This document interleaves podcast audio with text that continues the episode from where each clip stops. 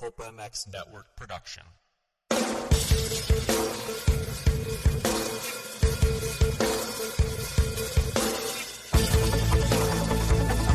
This is the Rocky Mountain ATV MC Keefer Tested Podcast. The podcast you come to for the straight insight on all things moto-centric. Hard parts, bikes, gear, suspension, motor mods, and more. It's Keefer Tested. Here he is, Kris Keefer.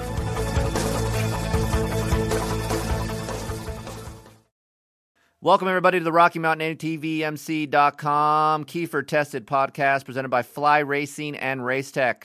Rocky Mountain ATVMC.com is the trusted online source for parts, accessories, gear for dirt bikes, side by sides, ATVs, and street bikes.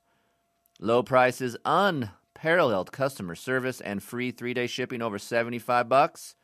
It's easy to see why Rocky Mountain ATVMC.com is the premier shopping destination for all of us out there. Thank you for joining us once again. Thank you to our advertisers and, of course, Fly Racing and Racetech. Fly Racing makes the best gear out there. Why? Because I wear it 95% of the time. Lite Hydrogen gear. Oh, and the new Formula helmet. Hmm. Have you guys looked at that? If you haven't, go to keeferinctesting.com and read all about it. It is available now. They come in many different colors, they come in youth sizes. So please read up on it. There's some great technology. And of course, it's tough to get a premium helmet from a gear company. It's been a long time since we've seen that. And Fly Racing has been pushing the envelope to do this.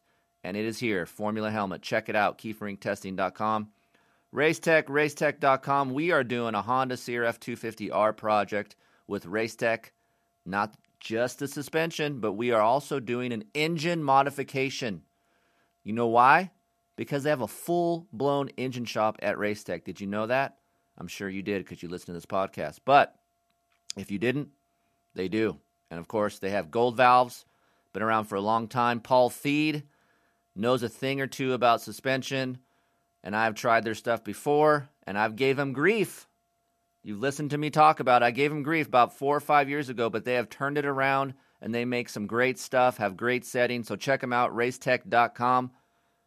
This podcast, this episode, I don't know what number we're on. I think we're on 10, I want to say 104 or 105. This podcast is all about the 2019 Husqvarna FC350. Man, I can't believe I've done over 100 podcasts. Yeah, me neither. That voice you hear, that soft, gentle giant over there, is Matt Suravog. He's my buddy. He lives close to me. He has been a part of what we're doing for a couple years now. He's basically my resident, I want to say handyman, I guess. Average Joe. He's learning how to write better. And Matt is going to do an article on this bike, but Matt is your everyday average guy that goes to work, thinks about dirt bikes, comes home, kisses his wife and children, thinks about dirt bikes, eats dinner with his family, and then goes into his garage and works on dirt bikes. So it's safe to say the percentage of your mind, okay, that if we're putting a percentage pie, we're going to use Steve's, you know, percentage pie. Percentage yes. pie. How, in that pie, how much space is there for dirt bikes? A good any given part of the day 80% but that can be up to 95 very quickly. Okay let's say you're not working and you're at home just hanging out. What's the percentage pie of dirt bikes then? Oh 95% okay so there you go people. You kind of get what we're trying to do here. He loves to ride dirt bikes. He purchased a you know purchases a new dirt bike every two to three years right yeah yeah sometimes if i get itch every year but typically every other year i like to buy a new bike yeah, so we wanted to do this podcast because I get a lot of questions about am I right for a 350? A 350 is kind of on their own island. People don't know if they trust if it has enough power. Um, is it have enough torque? Hey, I'm a bigger rider at 200 pounds. Will this suffice? Um, or even still, like younger guys hit me up. Hey, should I get a 350? I'm not that great of a rider. I don't want all that power. We're going to give you both sides of the fence here because for me, I love having a 450 power, and we're going to find out what Matt likes. He has a Honda CRF 450R 2019. and he's never. Well, you ridden a 350 one other time. Yeah, right? last year for about uh, one or two rides, I rode Right. a 350 last year. Yes. So he spent a lot of time on this Husqvarna FC350, and we're just going to talk to him and maybe get some settings, get some ideas. We're gonna, I'm gonna shoot you guys some things that I feel like for me because obviously I've been riding a long time, and I like to have as much power as I can because I can ride it smoother. So.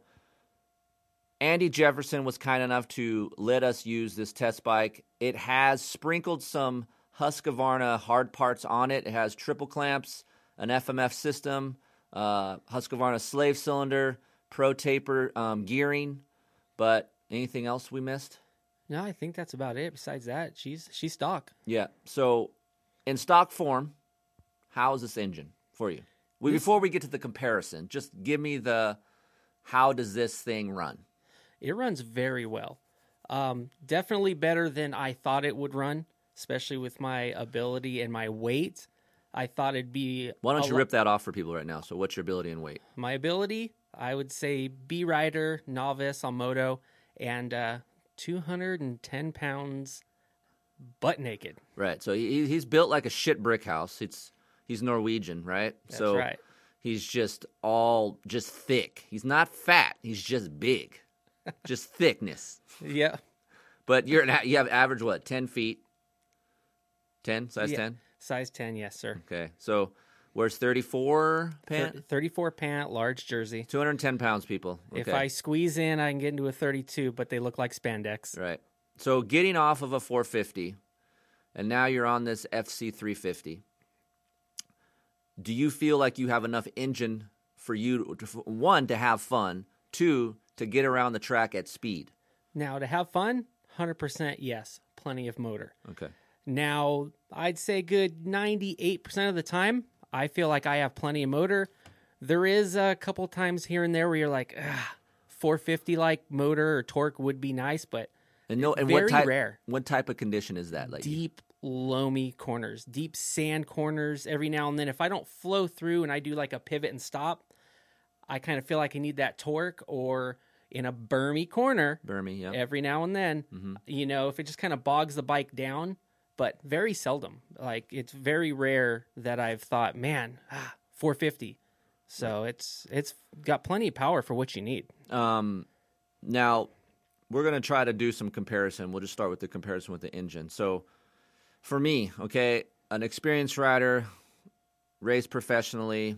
When I get on a 350, for me, I have to ride it like more of a 250F style, which isn't bad for me. But I like to have a 450 power, so I can run third gear in corners. I can be smoother because that's how I ride. So a 350 doesn't really fit my type of riding. So when I watch you ride, and I've been around you a long time, and I've seen you ride. Um, you were on Yamahas before this 450, and then you got this Honda, and now you're riding this 350. It just seems like you're you're a little bit more relaxed. You can ride it a little bit harder. Um, how do you feel compared to riding your Honda? I feel looser on the bike, not so timid of the power and the weight. You know, definitely coming into corners where the Honda, you know me, I'm kind of sometimes I look like a stick. You know, I'm just stiff and not really flowing with the bike. And on the Honda, coming into corners, I'm I'm I'm always stressing and what's the bike can do? Ah, it's it's heavy.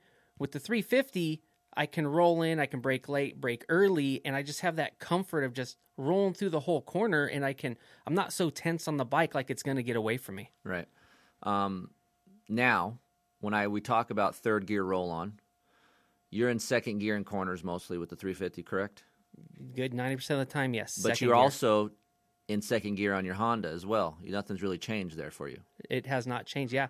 Today I went out on my Honda for a small little moto just to get a back to back comparison. And yes, I was second gear just like I was on the 350 uh, going through all my corners. Um, where do you, when we go ride the, these bikes at these different tracks, and you rode the 350 at you know at some of these tracks in the high desert that we ride, we have sand tracks, we have this hard packed clay track, we have rough tracks. We also went to some you know close course motocross parks, sunrise things like that. Do you? Is this something that you feel like, hey, we're gonna drop the gate, we're gonna go race? This has enough power for you to do as well, if not better. Yeah, I honestly feel that way because where maybe I lack in some of that horsepower, I make up in in the corners. My cornering, I believe, and I feel is faster and better. And like we all know, all your time is made up in corners, not on straightaways where everyone can pin it. Right. What about map switch? What what map are you mostly in riding on the 350? I am actually in map two. Okay. The other day I went to map one, and the power did pull longer, a little farther, but to me it felt like it lacked a little bit of that 450 ish grunt coming out of a corner. Yeah. and that's where I kept it. I tried traction control a couple times, and you know, with as good as the dirt has been, you know, it hasn't really worked to my benefit. Now, what about top end pulling power? We obviously know 450s are very fast, but how fast is this 350? It's very fast, especially once you get to low to mid. You know, it's got a very good hard pull transition, and it over revs pretty well. Not as far as the 250Fs, which we just rode not that long ago. Right. So there's been a couple times I wish I had a little more over rev, and it kind of did lose that with the FMF exhaust on there mm. over the stock. Okay. But I feel like in the mid is where it makes the meat of its power, you know, rather than down low or up in the very high RPM. So, for you guys listening out there, you have to understand, of course, you're not going to have as much torque as a 450. Now, with the 350 compared to a 250, you're getting increased RPM response and increased grunt. And when I mean my grunt out of a corner, just that snap, that roll on right immediately from the mid corner out, you're getting more meat than a 250. 250 is kind of a hollow feel through that area of a corner, but with a 350, you're kind of filling that gap. It's just not as much as a 450. And when I ride a 350, I feel like and this is this is me personally, and, and you can rebuttal if you want, Matt. But I feel like a 350 on top is damn near the same as a 450. Once I'm on the gas wide open, and I'm talking about 100% throttle, I feel like it's comparable to a 450 and not comparable to a 250.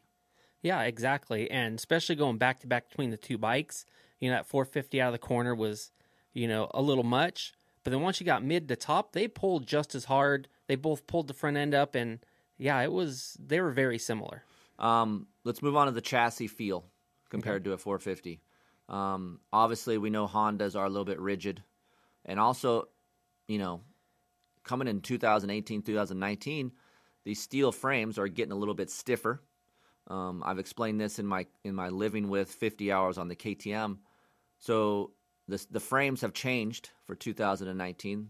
They got a little bit um, more rigidity, 10% increase, and for me, you do feel that through the corners. I feel like the bike is lighter, especially the 350, and I feel like with the increased power that 350 has recently, and along with that little bit of rigidity increase, I just feel like the bike dropped five pounds. It feels really light and flickable and just fun to ride. Now, what I noticed when I went to my KTM and I rode it longer and it has 50 hours, and I don't even know how many how much hours is on, how many hours are on the Husky, but I don't feel like these bikes, the steel frame bikes, are getting as clapped out. Like seriously, like the older versions, 2017 frames, 50 hours felt like 140 hours on a Yamaha. Like it was that quick. And now I feel like, hey, I got 50 hours on the steel chassis. Um, it still has good, actually has better straight line stability than it did when I first got it. But coming from you, from a Honda that's rigid, now coming from the steel chassis, how does it handle in on the track? To me, it handles a lot better. Like you said, it feeling light. Um, my biggest, I guess you'd say, issue with cornering is that initial tip in lean coming into corners, where I'm kind of tense on the on the 450. This thing just it lays over so easy that I can screw up a corner coming in. It still lays over and stays in the rut start to finish. Where it's real hard for me to do that on the 450 with the power, and especially with the chop, like acceleration bumps coming out. I feel like I have more comfort than I do on my Honda. Okay. So it doesn't transition to me quite as much. Um, lightweight feel on the track. Extremely lightweight feeling, and that's probably why I loosen up on this bike. You know, more than I do on the bigger bike. Is just it just feels light, so I feel more comfortable with laying it over and pointing and shooting this thing wherever I want to. Right. So bump absorption for me on this bike, and I've spent some time on it, and just 350s in general always feel better than let's say a KTM 450 or even an FC 450. I even purchased a Rockstar edition and bump absorption on a 350 just feels better. Now, weight on paper, dude, I think it's a one pound difference, one to two pounds. It's nothing.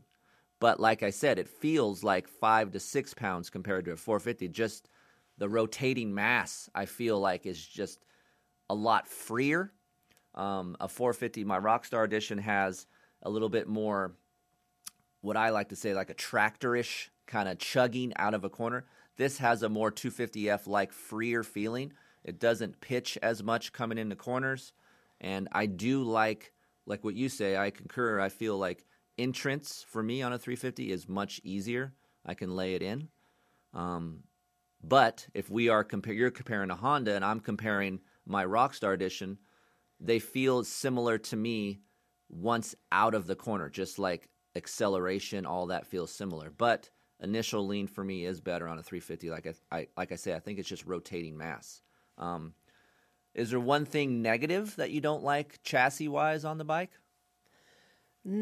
I you know it's hard for me to tell with with chassis stuff being, you know, I'm I don't test as much as you do, so if I had a say identical bike, identical frame, it was aluminum or steel, I'm not sure if I would really notice a difference. It's hard for me to distinguish whether it's a chassis feel or a suspension feel that's Right. rigid or soft or, or what it's doing. So on that one, I can't give a whole lot of info on that one. Is the Honda two? Is it well? Since we're on that subject, and we can touch on this too, is the CRF 450 R a rigid feeling bike to you? Uh, as a whole, yes, and that's hard for me to decipher is chassis or suspension because over small chop and a lot of that stuff, it really does come and feed back through you through your arms and feet Right. more than it did on this Husky. You know, especially going back to back. So, to me, I'd say yes. Um, suspension. We're going to move on to that. So air fork life. Obviously, you uh, been on spring fork, and Showa makes some some good stock stuff on the Honda. I think the frame holds that whole bike back. So I think people think, ah, it's the fork, but the fork's actually pretty good. Um, but on this Husqvarna, we have WP AER fork, and then we have the shock. So give me some some thoughts about the suspension on the bike, being that you're 210 pounds. So I rode it at uh, stock air pressure, stock clickers, and um, to me, it, it real felt real harsh in the fork. The fork was just it didn't absorb everything too much, so I was okay. My weight, and you know, we typically go to heavier springs, so let's add air. So I went up to ten point eight bar, and kept the the clickers where they were, and it definitely held up better because of my weight. It wasn't sitting down in the stroke. So after that, I felt like it had a real springy, like a spring effect. You know, you'd hit a G out or hit something, and it would spring right back up. So then I ended up at my final setting here was uh, out ten on the compression and out nine on the rebound. And, then the air pressure. The air pressure is still at ten point eight. I went up because I think stock is ten point five. Yes, 10.5 stock. 10.5 bar. So I went up and uh, it actually made the bike a lot more compliant everywhere. The front wasn't as divey coming into corners when I was hard on the brakes. And it actually absorbed a lot of that small chop a lot better.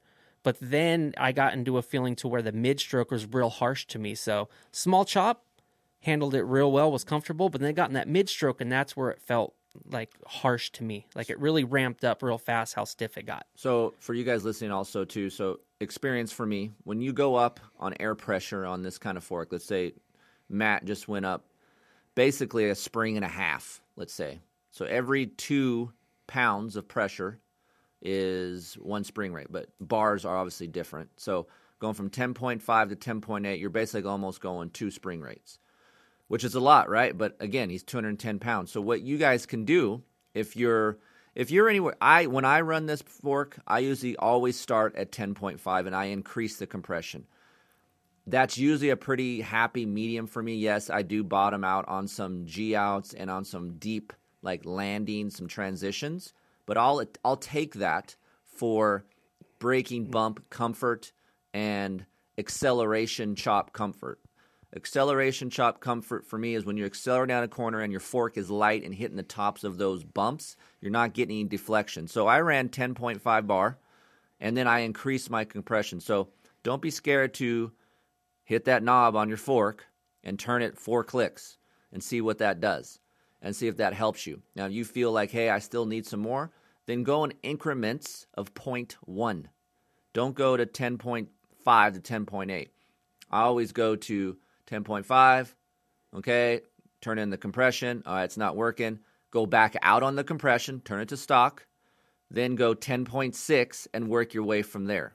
Always do it like that so you never get lost. You're like, okay, now I went to 10.6. It holds up a little bit better, but I still need more. Okay, I'm going to crank it in. That's too much. You can go back down. And then also, too, don't forget about your rebound. Every time you go two to three, you know, clicks on your compression, you might want to open up your rebound to make it a little bit quicker. So you're actually stiffening up your fork, which means your fork is going to move slower. So it might feel a little bit harsh. So opening it up, which is faster on your rebound, might help the action a little bit more. Might be confusing, but it takes some time. If you yeah. guys don't know, go back to the podcast archives and listen to, I think, show number eight is uh, Suspension 101. We kind of talk about clickers, rebound, compression, all that shit. I'm sure you were part of that.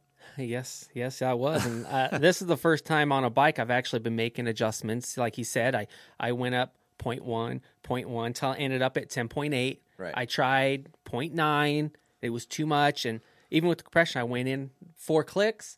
You know, once I added air, I came out two, and it made a world, it made a huge difference on the comfort on this fork. Now, now you had some time on an air fork. Yes. Is this fork that bad? No. Right. No. After you kind of tailor it to you and, you know, play with the air, rebound, compression, and get it where you like it, like I had the old air fork. I had a 14 Honda and 13 Kawi. That was the worst air fork yeah, made. Not good. Right. And at the time, like, ah, best fork out there. No. No, it sucks. And this is really good. Like, you don't need to go pay to have springs put in it. Right. You just add air. If, you know, Let you're at com- a different track, take some air out. Right. So, you guys know I am not a fan of air forks. I'm a spring guy, but I do spend a lot of time on the AER fork because obviously I rode with the Husqvarna Rockstar Edition fork before I got some cone valves. I spent time on this KTM, 50 hours on this KTM. Most of that was with on on air fork. It does take take some time to transition. It does have a different feel, and I try to explain it to people. It's like a balloon, and if you don't know what that means, it's like you know how you blow up a balloon and it's easy, then it gets hard, and then it gets easy again. That's kind of like the air fork feeling. And but once you get a feel of that, and you can kind of feel your front end, and you can, like you said, you can tailor make how you want to ride your bike. If you want to be a front end steering guy, you might want to soften it up a little bit. And if you're riding long distances, longer motos, might want to start your air pressure a little lower. So yeah, it's a little bit more of a pain in the ass. But I guess the juice is kind of worth the squeeze in the way that you can get it to be where it's comfortable. Honestly, this AER fork to me is better than a couple other forks out there on the market. That leads to my question. What's better? Your Honda fork, obviously, I know you have a kit before because I let you borrow that, but your stock production fork on your Honda or this AER fork? If we're going apples to apples, stock to stock here, I would say the air fork. Okay. For one reason is that I am way too much for the Honda fork. Okay. So right out of the box, I'm kind of stuck with just clickers, you know, which then makes the suspension really stiff, but it'll still blow through or bottom out with my weight. Where with the air fork, I feel like I can get the same comfort out of it, but yet I can get that hold up and bottoming resistance by adding air without having to go get springs. Yeah, without taking anywhere and being out of commission for a week or two and costing you more money. Yeah, God forbid if you're out of commission for a week or two without a dirt bike. Oh, I'd be done. I the wife would hate me. Yeah. So let's get to the shock, the rear of this bike. Um, 105 uh, sag, I, or where you at? I put it 106. Okay. 106 sag, and I kept the clickers, which I can't remember where they were stock, but that's where I, I kept it at. And my problem was with my weight, especially on exits of corners, it was really squatting a lot and making the front end really light coming out of corners. So what I did was I ended up going in on the compression, three okay. or four clicks. I ended up at 11 out, okay, which helped it stand up a little bit. But then it was still I wanted a little more of a dead feel, so I also went in and uh, on the rebound I ended up at nine out. Okay. Which was pretty good, but still had that squatty feel. It took a lot of the uh, square edge bumps and actually was pretty pleasant to ride over the square edge bumps. You know, it wasn't harsh, didn't kick the bike around, but I still had that problem on exit of corners. It would really just squat down and I'd lose that front end traction. So I would go quarter turn in on the high speed, quarter turn, quarter turn. And right now, I'm only one turn out on the uh, high speed, and I feel like I could still go more. But a lot of this might help out if I just had a spring for my weight on the back Right. of So this that's thing. about where I was let, kind of going to lead this. So when you're talking to me, and, and Matt never really told me where he went. He just kind of went in the studio, and here we are, right? So as he's speaking to me, it just sounds like you need more spring. yes, definitely. So being 210 pounds, you probably could go up one spring rate and get the balance of the bike even better, especially if you're going 10.8 on the on the fork. Yes. So if you're a larger fellow out there listening to this, just know that you will have to get a rear spring. And we will what we will do for the article, this this this whole thing right here will be up on keeferinctesting.com as an article and we'll get you the spring rate and I'll get you an optional spring rate that you guys should go to. Um, but for sure to get the balance key and that's and that's key for every motorcycle. You can't have an unbalanced bike because that's going to lead to lower um, I'm sorry, higher lap times, you being uncomfortable, not having fun with your bike. Um, so I'm sure where you're leading is going to be, we're going to try to get you a heavier spring. Yes, that is definitely on the to do list. I think it'll really help even get some more, um, a little bit more comfort out of the front fork is bringing that rear end up, you know, putting a little more weight on that front tire. And I think it'll get a little bit better with the fork with having a stiffer spring in the rear for my weight. And some of you guys maybe wonder, why don't you just raise the sag up, go to 105 to 104, you know? Well, if the, the if you're 210 pounds and you're you're trying to set your sag, you may not have any more spring to to twist in, right? So you can maybe get 105, 104, but what I've what I've know what I've learned from my experience with these bikes, they really like sag set at 104 to 105. Only time I've ever went higher is on tracks, uh, WP stuff, track shock, shock. I went to 103. That's kind of where I run it on my Rockstar edition. But the stock shock really likes has a happy place of 104 to 105. So if you guys out there listening, that's the reasons why we don't want to try to crank it in because then it upsets the ride attitude, upsets rear wheel traction. So try to keep your sag set at the recommended OEM 105, 104 setting. And if you guys are wondering, where is my stock clickers? It's in your manual. Don't email me about stock clickers. You guys bought the bike. It's in your manual. It's right there. Just that's what that manual's for, you know? And obviously you guys should be able to get the app here within what's the date today? Been talking about this app for a year. The 9th. So you should be able to get the app by the end of next week. That will be up. So finally, that will have your stock clickers also in there. So you guys are too lazy to read your OEM manuals. That's fine. Go buy my app. Let you know you burn you know burning money. Let's do it. Four ninety nine. It's not that bad. Um, all right. So we covered some stuff, but also suspension, engine, chassis. Let's talk about a couple things that you brought up that need to be addressed, and then we're going to go talk to more about 450, 350 comparison. Okay. Things that you felt that need to be addressed on this bike. Sprocket bolts. Yes, sprocket bolts are one. Um, not sure if it's a steel frame thing or the way these Austrians motors vibrate, but uh, you do need to go around every now and then and just check bolts. Not saying you're going to ride the bike and all these bolts are going to fall out, and no, but every now and then check them. I had some sprocket bolts that backed off, and I had to tighten them. Two important spots on on these bikes. Four, if you have a steel frame 450 or a 350, 250 not so much. I don't see it as much.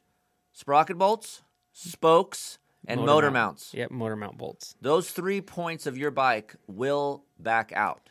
So blue Loctite is your friend. You'll notice that in the manuals for these that uh, they require Loctite in almost every bolt on this bike. Right. So what happens is, if I want to paint you guys a picture, steel frame new, steel frames stretch as time goes on way more than aluminum does.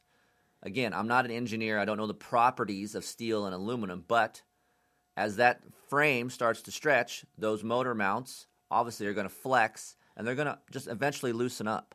And you'll notice that right away. If you have a brand new one, within 10 hours, your motor mounts either A, one bolt, usually the, the top right one will be gone. I've had that happen on my bike several times. and I, come home and you're loading your bike, you see a hole, and you're like, what the fuck? Sure shit, there it is, it's gone. So, blue Loctite, torque specs are your friend as well. Unlike aluminum, where you just kind of snug them up, check your OEM manual. Correct torque specs are important for not only not losing your bolts, but for the right attitude of your bike. Yeah, because they put a lot of engineering and torque specs on on a lot of this bolts on on all these bikes. So Right. you don't want to over torque or under torque because it definitely could change the characteristics of that bike. So let me ask you this vibration feeling compared to your Honda. I feel like when you first get on it, I'm like, holy crap, this thing vibrates. It's like a constant earthquake. You do a couple laps to get used to it, and you're fine. I jumped on my Honda. I'm like, wow, this thing vibrates. But I think between the Japanese brands and the Austrian, they both vibrate. I think they're just a different kind of vibration. Right. So when you jump off one to the other, you notice it. But then after a lap or two, you don't notice it at all. So when we cover vibration, and let's talk about some triple clamps. Um, Husqvarna has this new hard part triple clamp that's on the Rockstar edition. It's also on this um, FC350. It doesn't come with it, but Husqvarna want us to test it. We did. It doesn't increase rigidity. That's that's the benefit for this clamp. I don't want to compare it to Xtrig, will probably pissed off at me, but it looks similar. The technology looks similar. The bolt patterns are a little bit different. Yep. But the way the clamping surface is trying to achieve less binding looks familiar familiar to me. So when I ride with this clamp, the benefit is, hey, I don't get added rigidity. And with this bike, you don't want that because obviously you're dealing with vibration, you're dealing with the stiffness feel, and that will affect your straight line stability and just overall feeling on the bike, and your wrists will hurt. I'm getting older. I don't want a harsh feeling motorcycle. So these are coming on the new Rockstar editions. They work well. The lower torque spec is nice. It doesn't bind your fork. So they look cool.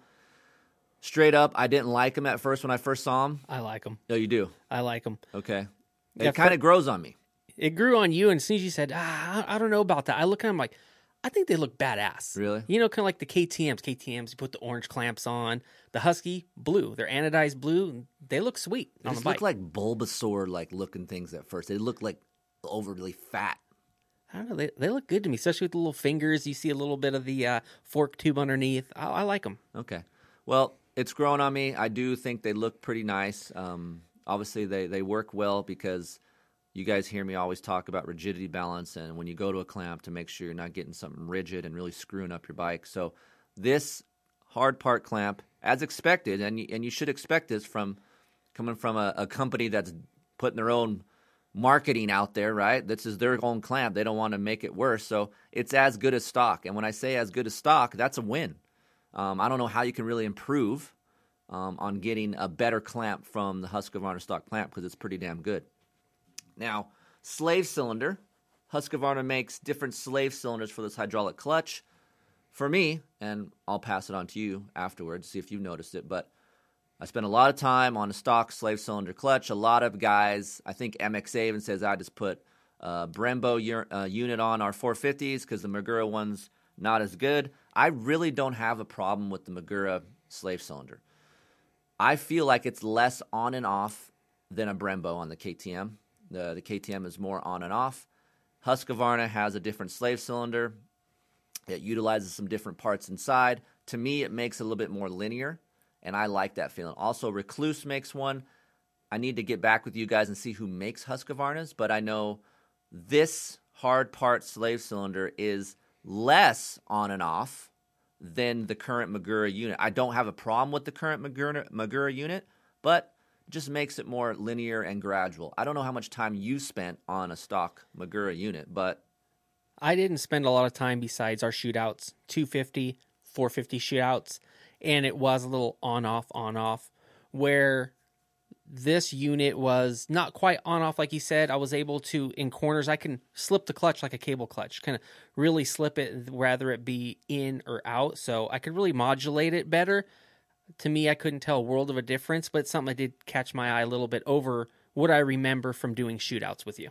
Um, going from a stock muffler to an FMF unit, uh, as you guys know, FMF is an advertiser here, but I'm just going to be completely transparent. For me, the stock system has more bottom end RPM response.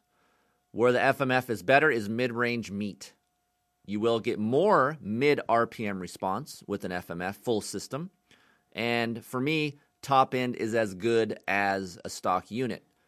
So if you guys are looking for some more mid range and and you want to compromise a little bit of bottom end, I'm not saying it's it's so bad you're gonna be like, oh my god, I have no bottom end, but you will notice it's just slightly smoother acceleration, and then you have this nice meteor mid range pulling power with this system. You spent some time on it, I did. and I felt like the FMF had a little more down low when I first wrote it. Like, cause I went back to back, went home, changed it, came back out, and I definitely felt like definitely the FMF in the middle, the meat of the power in the mid range, it did pull a heck of a lot harder. right. And but I felt like the FMF maybe signed off a little early, but that could be maybe I was shutting off the throttle a little early coming into some corners. So uh, a little bit better, but it wasn't like a world of a difference. Like you throw it on and you gain ten horsepower. You know, it just I didn't feel like it gave it any more power. I felt like it just moved it around maybe just a little bit. Yeah, it's tough to get horsepower nowadays with these, you know, manufacturers making such great stock exhausts, honestly. And the stock exhaust note on the on the Husqvarna is pretty good. I don't really mind it. I think it it sounds good. The FMF, I prefer an FMF sound. It sounds a little bit more throatier. And it wasn't loud. No. Even with the FMF, usually sometimes you throw the FMF on, Mm-hmm. be like my Honda, loud. Right. And this, it wasn't loud or obnoxious by any means with an FMF on there. And for you guys wondering, insert or no insert, I run no insert on that. It runs better. So again, depends on which bike you have, if you're running an insert or not. This particular one, same thing with an FC 450, I run no insert. And again, you look at the the mouth of the exhaust, you're looking at that rear piece, it looks big. You're like, oh shit, it's gonna sound like crap because it's so big, right? But no, like you said, it sounds really nice. It sounds like a throatier feel, or sounds like a throatier sound. And also, again, RPM response from mid to top is is a little bit better, almost like it cleaned up some of that FI feeling. Hey, what's up? Technology. That's what I'm talking about here. It's a great thing. I love it. But I also can pull my hair out with it as well. However, there is a company that you probably have seen on the Rockstar Husqvarna race team, Dean Wilson, Jason Anderson, called Scosche. It's spelled S C O S C H E. You can go to scosche.com and check out all the products. They have really, really cool stuff. They have headphones, they have boom bottles, they have phone chargers for your Droid, your iPhone, they have magic mounts, they have wireless chargers, they have huge cables that will reach all the way across your house if you need a charger and you don't have an outlet close, like my house. I don't have that many outlets. They just have a bunch of cool products to make your life easier when you're out in the garage, when you're in your car, when you're at your house. Just I'm really really pumped to have these guys on board because they sent me some stuff. I use it all the time. My favorite thing is the Boom Buoy.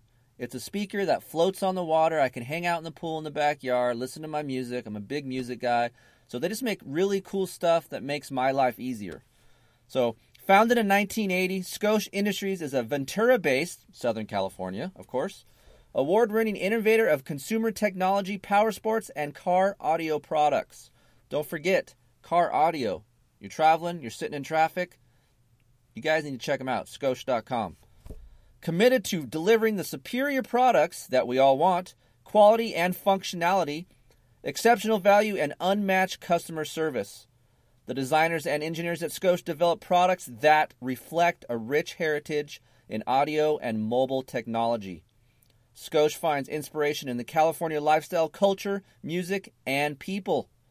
These influences can be seen in accessories and products that are now in the hands of homes, offices, vehicles, and people all over the world. 50 countries, okay? Hundreds of patents, trademarks, and countless industry awards received. It's easy to see why Scosche is constantly at the forefront of technology. These guys are cool. They're huge motorcycle enthusiasts. They even gave us a product code SCOKT25.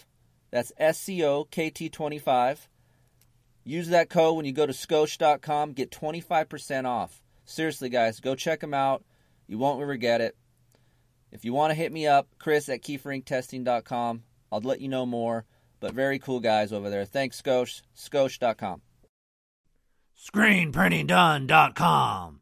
You guys looking to make up some shirts, hoodies, or hats with a logo on it? Or maybe you want a logo made up for your business and you want to transfer that over to some t shirts? Go to ScreenPrintingDone.com. Neil over there is a writer. He owns the company. He is a rad human being, and he is here to hook you guys up. Order 12 shirts and get 10 for free. They have all different kinds of shirts, hoodies, hats, different fabrics, all different kinds of stuff. Go hit them up, screenprintingdone.com. Tell them Keefer sent you and get 10 free shirts. Be sure to say Keefer. That's right, Keefer and screenprintingdone.com. Go check them out. Thanks, Neil.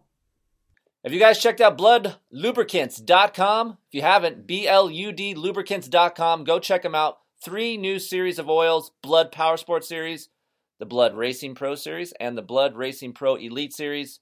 I have Michael Allen here with me. We've been doing two different types of oils in our test bike. Mike has been doing the Blud Power Sport Series. Everything going good there? Everything's going good. I use it in all our test bikes, the ones that I prep and maintain, and uh, it runs a little cooler than production oils. And uh, I know you've done some testing with that. Yeah, so basically, before Jeff and the guys came on board, I had to check legitimacy of this stuff because um, I didn't want no crap involved in Keefer Inc testing.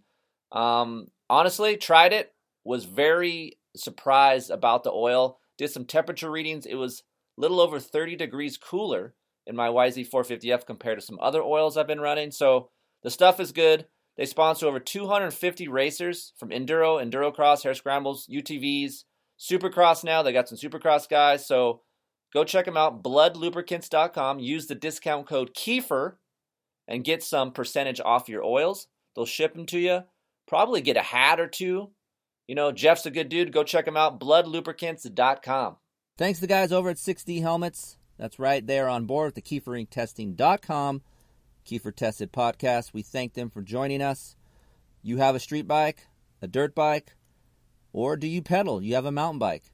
Head over to 6dhelmets.com. Check out the full line of helmets they offer. I'm sure they have a helmet for you. Hey, I get questions all the time. Keefer, what helmet would you choose if you could pick one to buy? If you're going to spend your own money, Keefer, where are you going?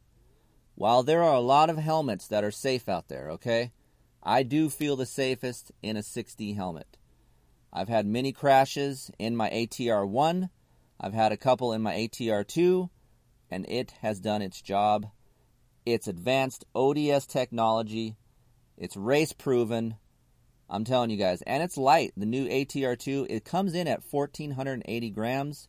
It's fully rebuildable. Very cool colorways. I trust the guys over at 6D Helmets. Maybe you guys should too. Hit me up over at chris at keeferincTesting.com. Maybe get a special discount code if you want to get a 6D. So please, guys, go check them out. 6D Helmets. Hit me up. Tell me how you like yours. And if you don't have one, maybe go get one. Thanks, 6D. Hey, Heather. Hey, Kris. Did you know that every two stroke KTM and Husqvarna come with a Vertex piston in the engine from the factory? No, I did not. 65 years ago, Vertex Piston was founded in a small technical workshop in northern Italy. Today, because of their renowned reputation for exceptional quality, Vertex is an OEM supplier to KTM, Husqvarna, and more exotic brands like Beta, Gas Gas, and TM. No matter which brand of bike you ride with when it's time to go ride or time to rebuild your top end, Vertex pistons will have your engine performing better than new. To see their full range of two stroke and four stroke pistons, in replica, high compression, or GP style configurations. Visit them at vertexpistons.com or stop in your local dealer and ask for a Vertex Piston Kit today. And if you guys want a discount code, hit me up, Kris at keeferincTesting.com, and I've got one for you. Save some money. VertexPistons.com. Another thing I want to touch on is ECU setting because I know there was some problem with 450 ECU settings with KTM and Husqvarna. The 350 guys has doesn't have that same problem. I feel like they got the 350 setting pretty good. It's a little bit for me, a little bit rich down low, but man, as far as decel pop, having it be lean on top like the 450, it doesn't have all that. I feel like stock ECU setting is just fine. Um, you guys wondering, you, you email me say, hey, do I need a Vortex ignition? You do not need that for a 350. Now, if you want more horsepower, Matt hasn't rode with one. I have on a 350. You want more bottom end. eh, You want more horsepower anywhere. A Vortex is huge. It's also a huge amount of money. It's probably eight hundred to thousand dollars. But if you're looking for more RPM response, bottom end, mid, top end, over rev especially, a Vortex does the job really well. It's crazy to think how much these four strokes rely on ECU settings nowadays, and without even getting into the engine with these, especially the 350, it keeps the reliability up. You don't have to put break into your engine. Simply bolt on an aftermarket ECU and an you know FMF muffler or whatever you want, and you're going to see a drastic difference. If we're talking test numbers and the stock 350 is a three, and then you bolt on a FMF and an ECU, you're looking at like a 3.5 plus. It's a big difference, and we've done some of that testing um, with other manufacturers with 350s, and man, we couldn't believe how much horsepower was gained with just an ECU. But obviously, you just spend 9K on your bike. It's okay. That stock one is just fine. It doesn't run like shit. It won't hurt your cornering like the 450s do. So I just wanted to get that out there because I do get that question a lot. Now, moving on to some just nice finished things on this bike. Pro taper handlebars. Yes. Are you a lock on grip guy? Do you do you even notice lock on grips? I, I at first I thought I did because when they first came out, they were really stiff. Right. These ones on this bike are actually they're very soft, and you know me, I like soft grips, Yeah. soft gummy type grips, and no, I don't notice a difference. And the best part is I'm not shaving off freaking material to put new grips on, just Allen wrench or Torx, I Right. mean, Yeah. and off and on with new grips. Like I actually really like them. So black throttle cam, that's still a go on this 350. Just know that. Uh, that's still a huge thing. The throttle pull is long. I think I want to say, and don't quote me on this. I think 2020 we're going to see a different throttle cam from KTM and Husqvarna. So maybe they're waking up to what we've been saying and saying, okay, we got to get a shorter throw and pull um, to kind of liven this power up because it just felt really disconnected when you have a gray throttle cam in there. So I don't mind an ODI grip. Uh, would I rather have glue on grips? Absolutely. I just like that cushioning. But like Matt said, they come in different compounds. There's like a gray compound, what comes on like Rockstar editions, and then you have this black compound. Both are pretty good. Yeah. And the wear is nice. Yeah. You know, I wear my grips out usually on the outsides of my hands, and I think I've put mm, about eight hours on this bike now. You know, and yeah, they're they're wearing great. So gearing on this bike, I get a lot of questions about gearing. What should I do? Keefer, you go to 1452 on your your Husqvarna. Here's the deal: if you want some more added response down low, let's do the Jody. Add a tooth. Again, like I said, there is some clout to that. You can feel a difference with a tooth. Why doesn't Husqvarna do that in production? It could be a number of things. It could be how the rear end tracks. It could be how the the chassis handles with an extra tooth. Maybe they didn't like it in testing. So there's many reasons why a manufacturer wouldn't do that just standard, and that's why we, the aftermarket, the consumer, do that ourselves. So, do I need a tooth? No, I don't feel like I do. But for the for you guys that don't have rolling corner speed that that good, um, and you need to work on some of that, I feel like adding a tooth to this bike will help that in the aspect of help rolling your corners and get you into third gear sooner. You rode with this bike. How's the gearing? I love the gearing. Okay. You know, I don't think I would want to add that tooth and get that extra little bit of you know pop out of a corner because I think I might lose some of my corner ability doing that. You know, right now that's its best trait is just rolling through smoothly through the corner and then getting on the gas and it gets that power down to the ground. You know, you're not busy just spinning your wheels. You know, Right. It gets that uh, power down to the ground. Excellent, driving you to the next corner. Okay, so here's the question everyone wants to know. Hmm. What do you want? What do you like? You're you're you're you're an average consumer. Average okay, consumer. let's say your Honda's gone, right? You sold your Honda off, which Yeah. you have sold. He had two Hondas, but he sold one off to get his wife some boobs. I'm putting that out there right now. I'm God sorry. bless America. Yeah. So Matt, that's how it's that's how it works. Hey, I got to sell something to get something. So wife wanted to tune up. She wanted to top end. Matt sold one of his Hondas. He's down to one bike, and now he's ridden this 350. Let's say you had to get rid of this a- Honda. It's giving me a complex right now. So what what would you would is a 350 in your future? I honestly, I think it is. Okay. I mean, I've ridden a 450 for so long, and I think with a lot of people, it's almost like a man card thing. Okay. You go out with your buddies, everyone's on 450s, and you show up on a 350. Oh, you can't handle a 450? And I guess I used my how much I weigh as part of that. Like, ah, no, I got to have 450. And tell you the truth, I love this 350. I fell in love with it, and honestly, probably a good, I'd say 98% chance I'm going to buy a 350. Okay. You know, So- it's just such a good bike, easy to ride. My lap times are faster on yeah. it. Yeah, so let's lay that out there right now. Yeah. that You have those notes with you. So Yep. we had explain what you went what you went and did. So I went out and uh, made a nice little turn track we went to this weekend. Yep. And so this morning, hailing outside, I was like, hey, let's go out here and do this. I took the uh, Husky out there, the 350. I did four to five laps on it, a couple warm up, timed it, see what my times were, went back home, got my 450, came back and did the exact same thing. Okay. And uh, yeah, I guess lap times don't lie.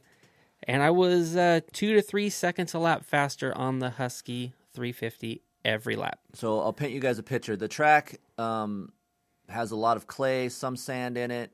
Um, obviously, it's great conditions because it's been raining here in Southern California, but lots of corners, a few straightaways to get on it. Um, there is some tight sections, but also just a good mix of open and tight stuff.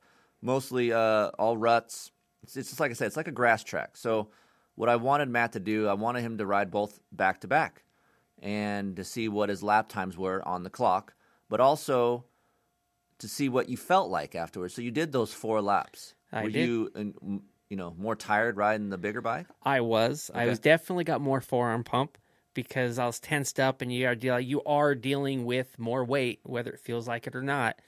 And I definitely after the second lap, I was a lot more pumped up, forearm pump with 350. I wasn't. I could win another four or five laps, and I just because I was so much smoother, it was less taxing on me. And I thought I was gonna be faster on the 450 for one reason.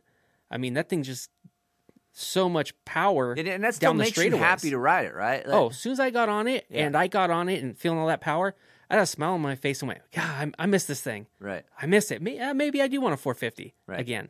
And then as soon as I got to the track and started throwing it in corners and screwing some corners up, I thought with having that 450 pull in the straightaways, eh, I could screw some corners up and still be close or maybe faster. And that wasn't the case. So 350 serves a purpose, okay? And, and I guess I really wanted to get that out there as far as look, if you're going to Glamis and you're riding the desert and you're doing wide open shit, of course, maybe that 350 isn't right for you. If you're a guy that likes to ride off road, Matt, if you guys like to uh, ride motocross, Matt, and do some hybrid type of riding and go race, wants to be competitive, and maybe not in the best shape, Matt. Round is a shape. Okay, so 350 is a logical choice. There is enough engine for you to have fun. And let's say it doesn't have enough engine, but yet the lightweight feel and the handling can make up for that gap. Yes. Yep. So this is what I'm trying to say. Would I go buy a 350? No. Because I want the power. I can deal with the weight. I accept that. Like I ride better when I have more available to me. For you, too much is not a good thing. Exactly. And what do we talk about track sometimes? Matt, jump that, jump. You got 450 cc's. What do I say? Eh, I'm only using 300 of those cc's though. Right. And and it's the truth. I mean, perfect example is Sunrise. There's a lot of big jumps there. I love having the 450 because I can screw a corner up and I can clear everything. Well, the 350, I improve my corner speed and I still have plenty of grunt to get over every jump at sunrise and do it comfortably too. I don't feel like I have to rail that corner to jump anything. I can kind of screw it up. And I still have that torque. Yes, I'm getting on the gas a lot harder than I would my 450, but more than enough power. And more enough power, and I can stay on it longer and do longer motos without fatigue on myself. Look, I'm hard. I'm, I'm a difficult friend to be around. Always on the clock. It's we always there's always a purpose when I go to a track. Like I like to have a purpose when I ride. I'm not at the age yet where I just want to go have fun and go trail ride. I, I, I, I hope to God I get there one day because it bugs the shit out of me sometimes. I'm like, I just want to go ride and just chill. I can't. I got to do something, right? So when I watch Matt, of course, there's some not gnarly pressure, but I'm like, hey, I want you to improve. I want you to improve. Like if he told me, like, hey, I don't really give a shit, Kris. I don't want to improve. I just want to ride. I'd back off. But he's not that way. So I view and watch his riding. And just what I view, and I don't know if I told you this, it just kind of opens up your riding a little bit. You're so locked in on your 450 to, to the line, and you stay in that fucking line all the time, and it drives me mental. Okay? He'll go wide to jump a jump. I go, dude, you don't need to go wide on the damn jump. Just stay inside and you could jump that some bitch and you're fine. No, no, I want to just go outside. Okay. Well, 350, now the dude has less power, but yet now he's going inside. And then to set up for the next corner, he's like going from right to left. On the 450, that never happened. It never happened. Like, I was behind him. We were doing motos. He went wide. And on the landing, the good line is to start to go left. So he started from the right on the face of the jump and then cut left to get on the inside of the landing. This shit never happened on the 450. I tell So- you, I feel more comfortable. It opens up the track for Yes, you. That's yes. how I feel like when I watch you ride. yeah, I, it's nice knowing, having confidence that hey, I can I can roll through that inside rut, whether it be deep or bermy or whatever it be. I can actually, or I can start outside. I can pivot inside. That's all the stuff with that lighter feel, and the more comfortable you are on a bike, the better you ride. Right. And instead of being tense on, okay, what's the bike going to do? You know, is it going to step out? Is it going to I'm, you know, I, I don't want to do that inside because I'm, I'm going to dab a foot. I'm going to screw it up, you know. With the 350, I'm just so comfortable on the way it corners, how light it is, and not having too much power, you know, rolling through corners. It's great. You know, it just o- opens up a whole different aspect Right. of the track to And me. you still have fun, and you eh, maybe even more fun on this thing. oh, yeah. I have, I feel like a little less pressure, you know, because I'm not thinking as much. So here's the deal, guys. Yes, for the top professionals, elite athletes, of course, 350s are not. The Shorty experience didn't go well when Shorty rode a 350. Why? Because he needed every ounce of engine. Most of you guys listening, I would say 98% of you listen to this, don't need 450 cc's of power. Um, unless you're a Glamis guy, off-road desert hare and hound guy, I get it. Like Or bragging rights. yeah, it's it's so if you have 350 cc's, that's plenty of power. And if you wanted more, that's available. That's the thing I'm trying to get to you guys. Engines are easier to make better than chassis is to make better. It's tough to get suspension and chassis improvements than it is to get engine improvements. So, A level guys, Loretta guys, maybe okay, 450s. If you're a B, C level guy, beginner rider, 350s are great. And I think they're- it serves a purpose. We don't talk about them enough. Chris Blows was up my ass this whole freaking last year, but when are you going to do 350 test? Blah, blah, blah, blah. Well, here you go. Here's a 350 test. And it's, like I said, I am not all in, but this this podcast isn't about me. I am not the average listener. You guys are. You Yeah. are. And I'm all in. If I didn't ride one, I would have never opened my eyes up to 350. He said it's a man thing. Ah, 450. Power, power, ah, ah, Especially being you know? 210 pounds. That's what you think you need. Yeah. And then what made me open my eyes a little bit is riding the 250s. I'm like, man, just a little bit more power. This could be money. And now that I've gotten to ride one, and a lot of people don't get to ride one, like you say, a lot of people aren't doing a lot of podcasts or things on them. But man, there's no hand in your man card with a 350. You know, you, you're going to go out there, and if not, you're going to gain one when you're passing your buddies on a 450. Right. And it's just the fun factors there. You'll be able to do more things. You might be able to open up your corners. You might just be able to have more fun. So listen to this podcast. I'm glad you guys did. And we're going to put up an article, put some settings up. We'll kind of kind of reiterate some things about what we talked about here, just in case uh, your buddies don't like podcasts and you want them to listen, but they won't. But hey, we'll, we'll do an article. That's what we do here. And we're going to try to get more time on this thing for those of you guys listening to this and wonder about durability. How many hours are on this thing? Do we know? 25 now? So there's 25 hours it's on there. I'm gonna try. I'm gonna try really hard to let Husqvarna, um, to ask Husqvarna to let us ride this thing and try to get past 50 hours, and we're not gonna touch it. Yeah. We're gonna leave it alone, how it is. Ride it, gas, oil changes, Yep. sprockets, chains. Just ride it. Just See what it Basic does. maintenance that the average Joe's going to be doing to their 'Cause I feel like Husqvarna, KTM have a stigma about oh they're they're not as reliable as the Yamaha. We're gonna try to get that answer, either good or bad, yes or no. I'm Yeah. not scared to say, hey, yeah, it is a piece of shit, and it, it took a shit at 30 hours. Yeah. So that we'll we'll let you guys know that, yeah, we're putting out. I mean, look at your KTM. You just did a long haul on. I mean, and you can attest how roach that thing is. it's. I, I keep begging you to let me take it on. Like, hey, let's uh, let's do something to this thing. You're like, nope, it's durability. It's it is what it is. We need to put some hammer this thing. Not, I don't get fresh shit all the time. There is sometimes I will take a bike and be like, hey, because you guys out there wonder about durability. So I just ride it. I pour gas in it. Um, God bless the KTM guys. They're gonna have to take this bike back because I mean I went 14 hours on this engine oil just to see. Yeah, and you you get plenty of guys. Look at the guy who sent you guys the pictures of the wheels. There's plenty of guys out there that don't maintenance. They don't do shit. They don't check sag. They yeah, don't do nothing. Don't do anything. So it's nice to know that hey, if they are gonna throw down the money, that hey, I don't have to oil change every two hours. Like, eh, if I went a little long, Right. the stuff's still gonna survive. So hey, you guys got any more questions? Hit me up, Kris at KeeferIncTesting.com. I will do my damnness to answer all of your stuff. I usually, I'm looking at my emails right now, and I'm getting them on the weekend, which sometimes I answer them, sometimes I don't on the weekend, but I'm 98% sure that I will get back to you if it's a fair question. If it's a question of, yo, what's the setting on 2017 KTM 350 SXF? I might not answer you because you sound like a dick. So I'm not I'm not going to do it. I just got other shit I could do. So um, And you I'll have burning that. questions that you need answered, I will I will really try my hardest. And most of the time I'm over here, you're answering people's questions that they email you. So Yeah. So Yeah. you don't get that with other media outlets. That's why we're here. That's why we're here to help you guys. That shit's not available and it, until now. So uh. Go read, go learn, go laugh. Podcast. Tell your buddies. Thanks for listening, Vaj. Thanks. Am I one C?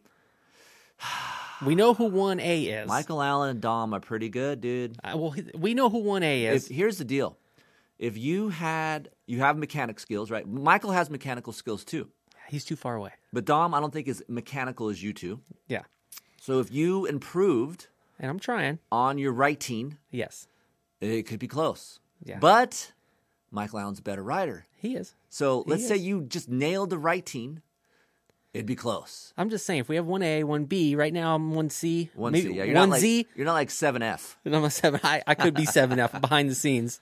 All right, thanks for joining us. Stay tuned. We're gonna probably do a podcast on this 50 hour orange thing that's out in the garage. I'm gonna let you guys know all about that. So if you're interested, email me.